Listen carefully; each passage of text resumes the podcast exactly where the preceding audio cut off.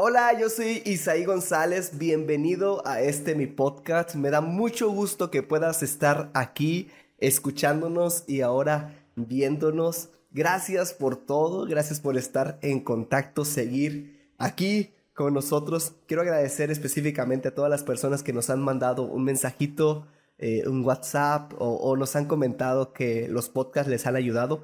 Muchas gracias, créanme que son de gran bendición y nos alientan a, seguir adelante, me alientan. Entonces, muchas gracias, los amo eh, y pues esperemos que sigamos haciendo esto todos los viernes para nutrirnos en la fe. Entonces, bueno, gracias, gracias, gracias, gracias, gracias. El día de hoy iniciamos con un nuevo episodio llamado Yo soy Dios. y yo sé, está muy, muy raro ese nombre te quedas como, eh, ¿qué pasó ahí, ahí eh, no pensaba que ibas por esa línea, pero no te preocupes, va a tener sentido en medio de, del episodio, pero vamos a iniciar. Vamos a iniciar y bueno, vamos a darle.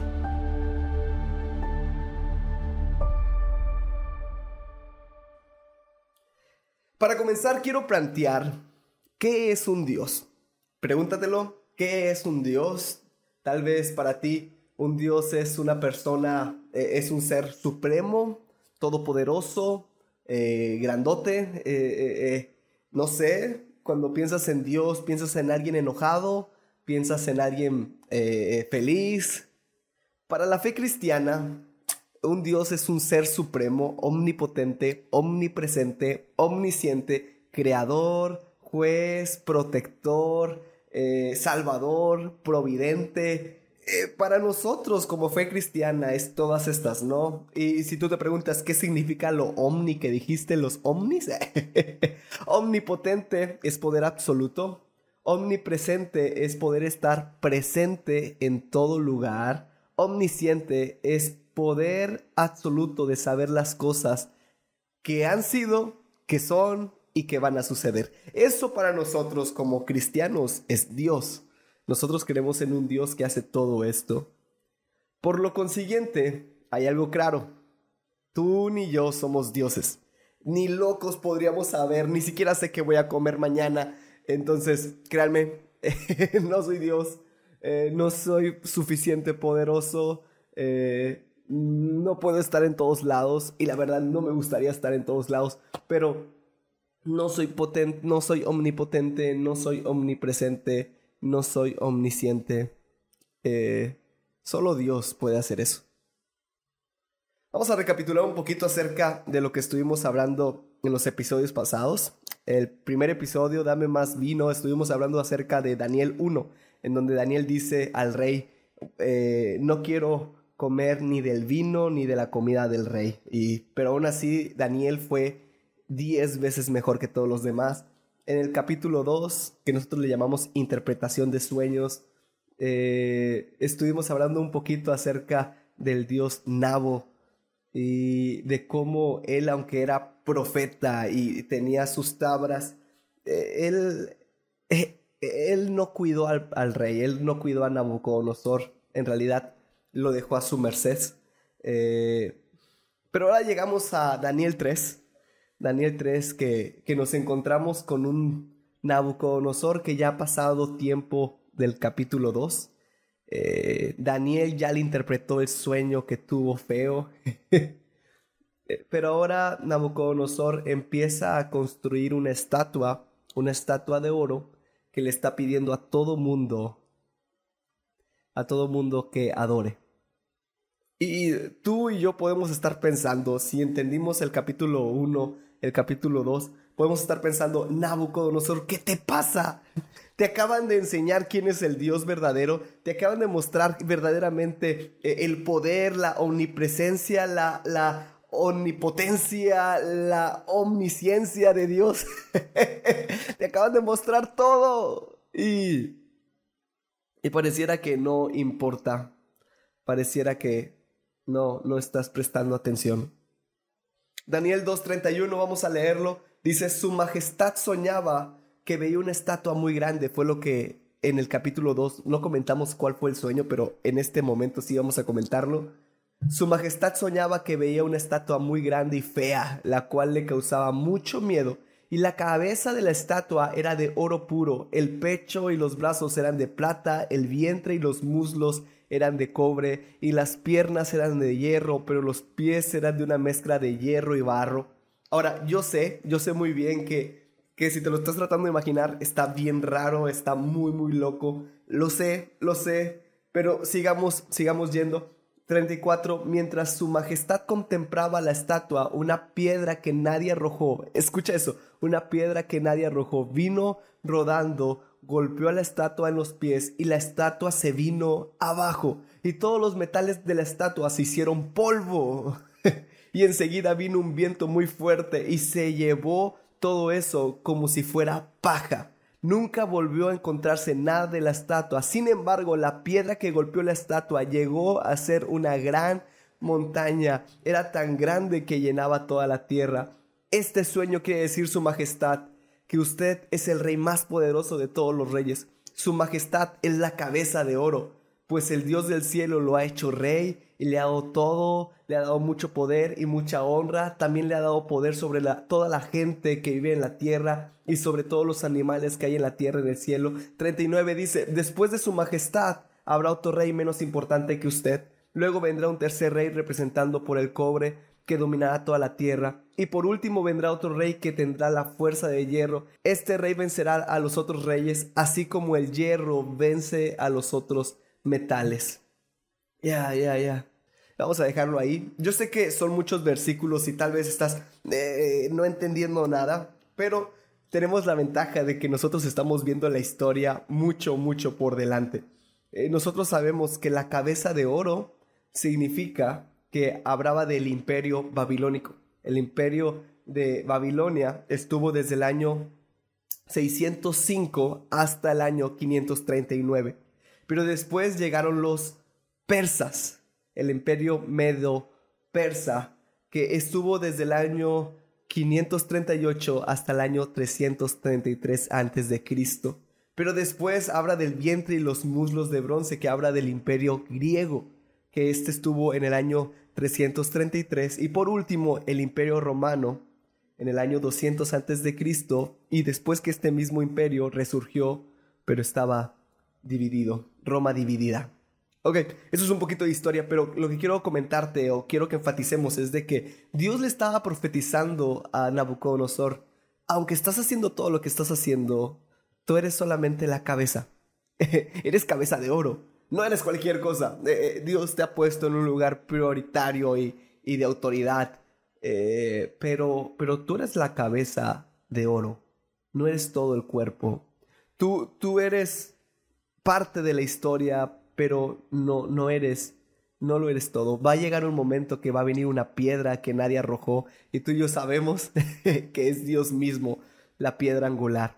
Va a llegar un día que va, va, va a ser lanzada la piedra y esa piedra va a ser la montaña, va a ser como una montaña. Ya. Estaba profetizando Daniel que la venida de Jesús. Pero Nabucodonosor, después de tiempo, hay estudiadores que dicen que fueron siete años, otros dicen que fueron menos, eh, no sé. Eh, Nabucodonosor empezó a hacer una estatua de oro. Algunos historiadores eh, piensan que se lo estaba construyendo a su papá, Nabopolazar, que también fue un conquistador. Otros creen que se lo estaba construyendo a su dios, al dios de Nabucodonosor. Pero la gran mayoría, y yo también creo esto, es que Nabucodonosor se hizo la estatua a sí mismo. Porque imagínate, hace unos cuantos años, un, un sabio, un profeta, le acaba de decir de que tuvo un sueño feo y se lo profetizaron, le interpretaron el sueño, le dijeron que soñó. Algo sobrenatural, fuera del ordinario, pasó sobre este Nabucodonosor. Pero muy seguramente ese sueño se quedó en su cabeza, pero solamente voy a hacer la cabeza, voy a hacer la cabeza, pero... Ah, después Nabucodonosor empezó, ¿y si yo no solamente soy la cabeza, sino yo soy todo el cuerpo? ¿Y si tal vez no necesito de los otros dioses, sino yo soy mi propio Dios? Ah. Dios me dijo que, que mi gobierno tendría fin, pero ¿y si yo, y si yo marco mi propia historia?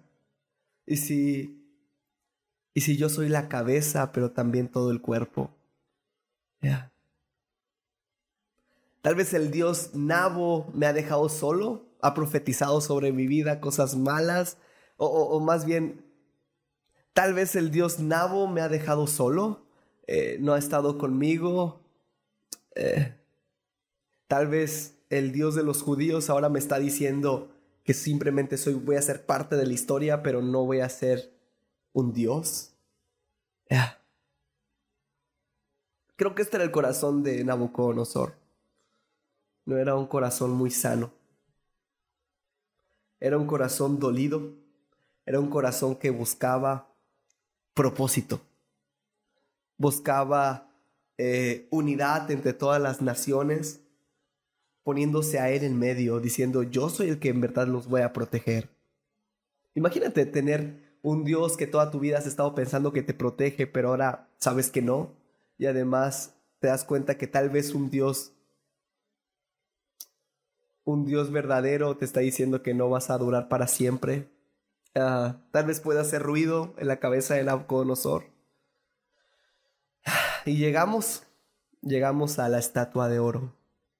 Daniel 3:3 dice, para la presentación de la estatua, el rey mandó que se reunieran todas las personas importantes, y quiero enfatizar en eso. Nabucodonosor fue sabio o, fue inteligente en unir a las personas más importantes. Porque sabía que si quería dominar tenía que hacerlo bien. Y cuando toda esta gente estuvo reunida, un mensajero anunció, hay aquí gente que viene de diferentes pueblos y habrá, habrá diferentes idiomas. Y a todos ustedes, el rey Nabucodonosor les ordena prestar atención a los músicos que van a tocar sus instrumentos. En cuanto oigan la música, todos ustedes deberán inclinarse hasta el suelo y adorar la estatua que el rey mandó hacer. 6 dice, quien no se incline para adorar a la estatua será arrojado de inmediato a un horno encendido. ¿Qué tal si hablamos un poquito de la estatua? La estatua que este Nabucodonosor estaba construyendo medía alrededor de 27 metros de altura. ¿Sabes qué es eso? Era muy y exageradamente grande, 27 metros de altura. Para que más o menos pongas eh, a pensar o a imaginar tu cabeza, una ballena azul mide 30 metros aproximadamente. Quítale 3 metros y tenemos a la estatua de Nabucodonosor. Era gigantesca. Imagínate una ballena azul parada y tú teniendo que hincarte alrededor de ella. Era gigante, era inmensa. Mm, pocas veces se había visto una estatua tan grande. Ahora, era común hacer estatuas en ese tiempo. Eh, era común, no, no, no vamos a mentir, era común hacer estatuas.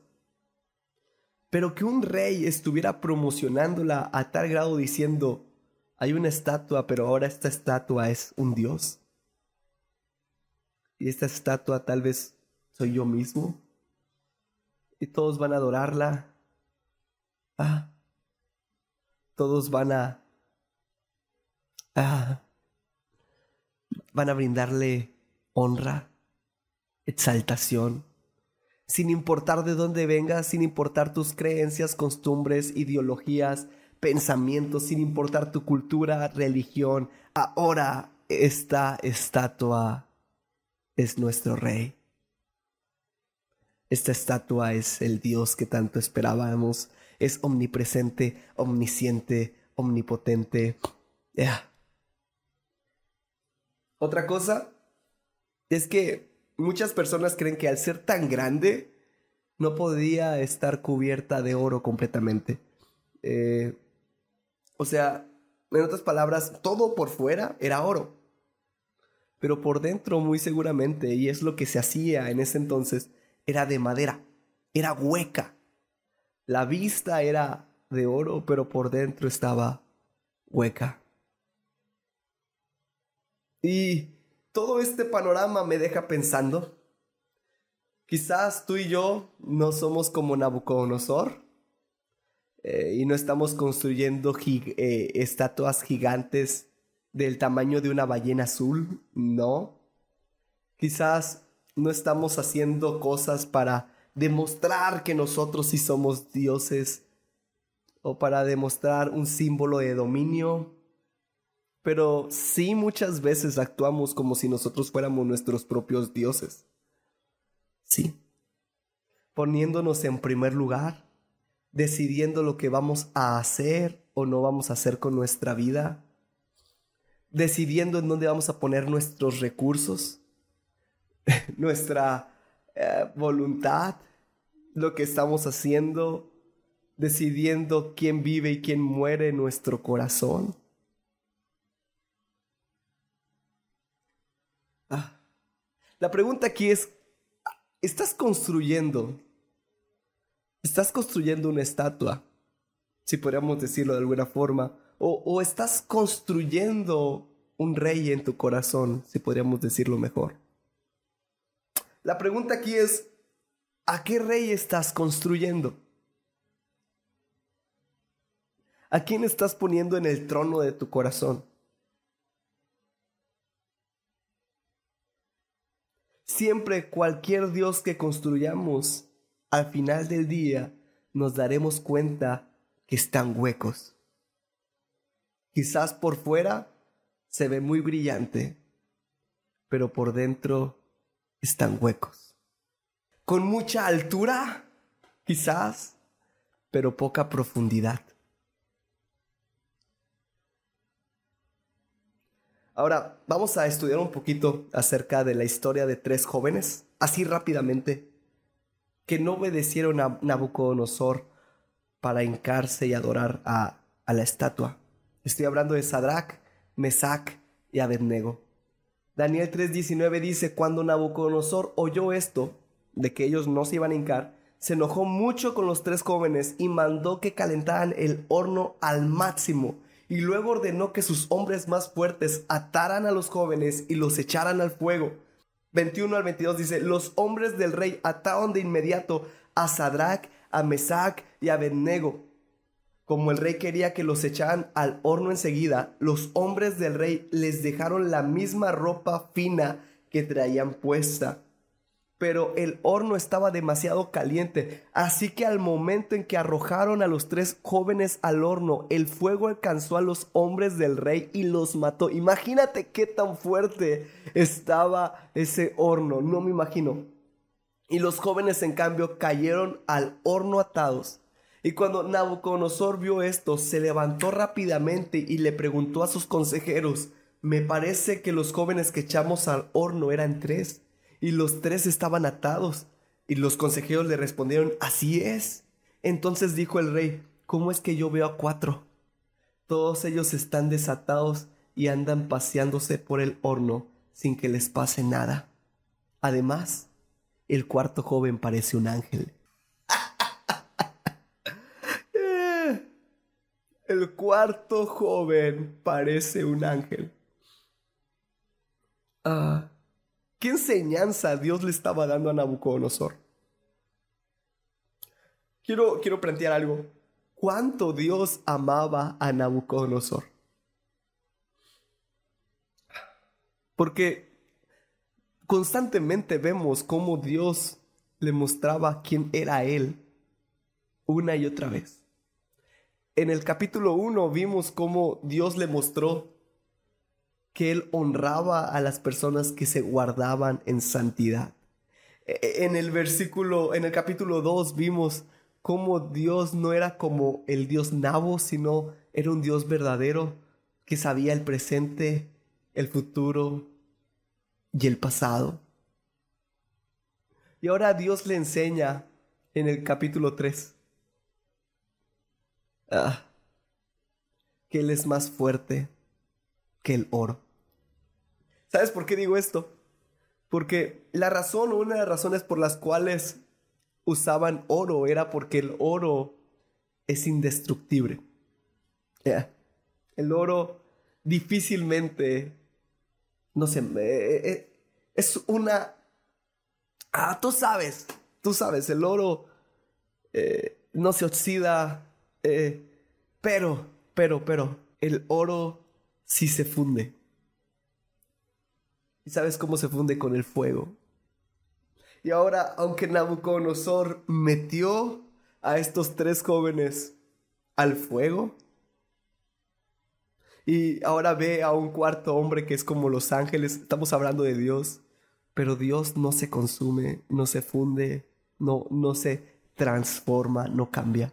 Pero ahora su estatua hueca se da cuenta que sí.